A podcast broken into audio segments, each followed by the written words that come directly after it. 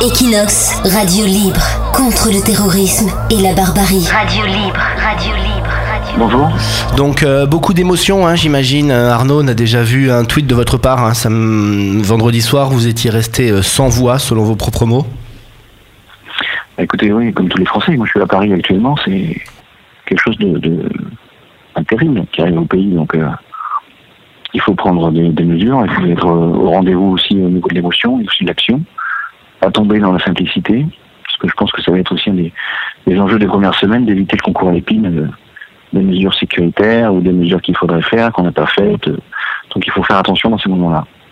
Justement, en parlant de ces mesures, la loi renseignement, euh, elle a bien fonctionné selon vous, cette loi qui était un petit peu polémique? Écoutez, elle n'est pas encore totalement mise en œuvre, parce que vous avez un volet dans cette loi d'emploi, par exemple de, de création de postes dans les services, donc il faut former les gens, les embaucher, euh, ça prend un peu de temps. Après, sans relayer la, la polémique, moi j'avais pris position pour le texte, euh, on voit très bien que même avec des, des dispositifs importants, on, on arrive à rater une opération de cette envergure, parce qu'il y a quand même... huit à dix personnes qui sont impliquées, qui ont voyagé, qui se sont regroupées, et ils ont réussi à, à échapper à, à la surveillance. Donc ça prouve qu'il faut qu'on, qu'on monte aussi en, en gamme dans les outils qu'on va mettre à disposition des, des services.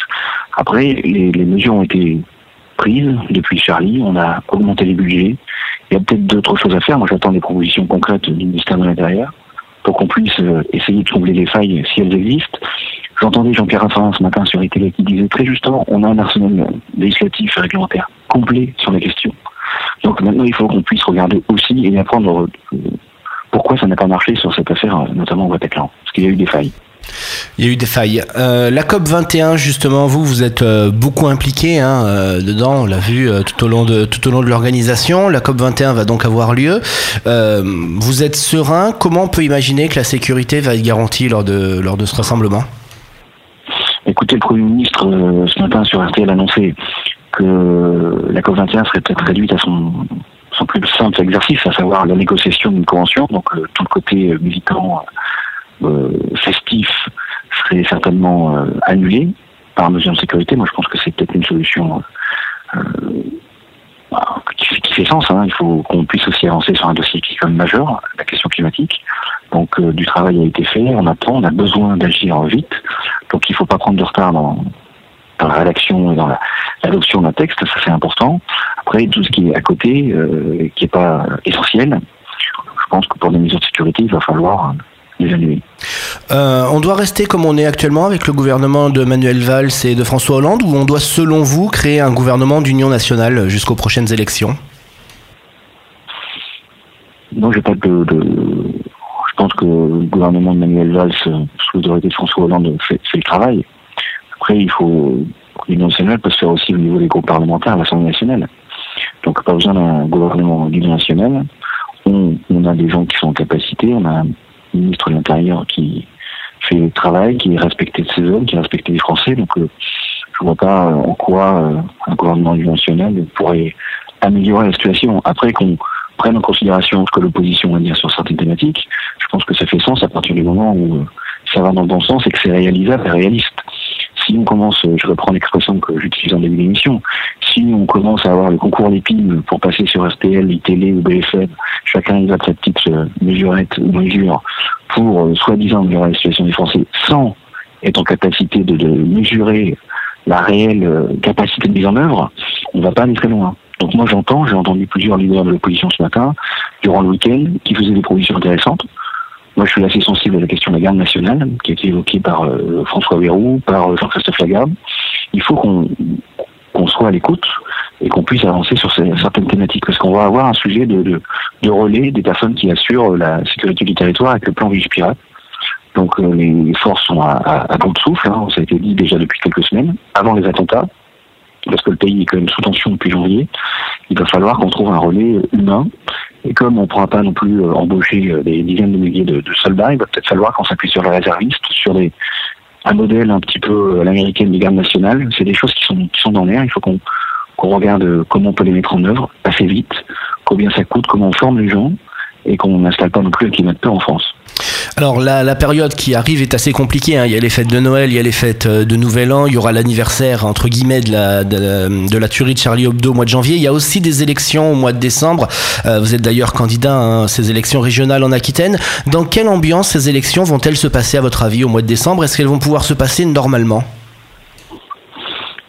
Écoutez, ça, euh, non, ça ne se passera pas normalement.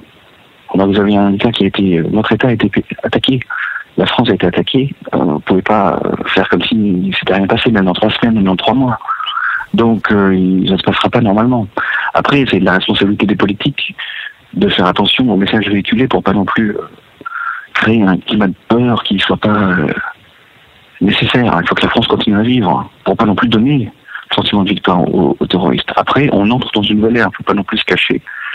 On est dans quelque chose qui est inédit pour la France, euh, une culture sécuritaire qu'il va falloir euh, apprendre en France, pour les Français aussi, c'est-à-dire de France. C'est déjà le cas pour certaines de vos communautés basées hors d'Europe. Je pense qu'il va falloir qu'on, qu'on, qu'on apprenne collectivement sur ces, ces sujets-là sans tomber dans l'hystérie. Donc c'est, c'est quelque chose d'assez compliqué, long. On ne voit pas des solutions en deux jours. Donc, il, oui, il y aura un impact certainement sur l'ambiance des élections régionales. Et on, on verra comment ça se passera. Une dernière question sur les rassemblements de Français à Barcelone. On sait qu'il y a beaucoup de rassemblements qui sont prévus, notamment mercredi à l'Institut français pour, pour les attentats. Mais il y a également d'autres rassemblements festifs, euh, des gros rassemblements jeudi soir qui ont été prévus pour, pour le Beaujolais. Euh, la sécurité, elle sera donc assurée par, par l'État espagnol, par le gouvernement catalan. Donc, il faut suivre globalement ce que disent les autorités espagnoles. La France n'intervient pas là-dedans. Écoutez, c'est des rassemblements. La France peut envoyer un message via le consulat en disant euh, peut-être qu'il faut peut-être éviter les rassemblements. Je sais que c'est peut-être pas le rôle d'un député, mais il ne faut pas non plus euh, jouer avec le feu. Euh, on est en situation d'urgence. C'est l'état d'urgence en France, ce qui est quand même, ça a été dit euh, durant tout le week-end, extrêmement rare. Donc je pense qu'il faut aussi que tout le monde prenne la mesure de la, de la menace qui pèse sur la France et sur les Français. Après, je ne veux pas créer de, de, d'hystérie. S'il y a des rassemblements qui sont organisés, qui ne sont peut-être pas essentiels, il faut peut-être réfléchir à les, à les annuler ou les reporter. Très bien. Merci Arnaud Leroy, donc euh, député espagnol d'Or, euh, Monaco, des Français de l'étranger, d'avoir été sur Equinox Radio euh, aujourd'hui. Au revoir.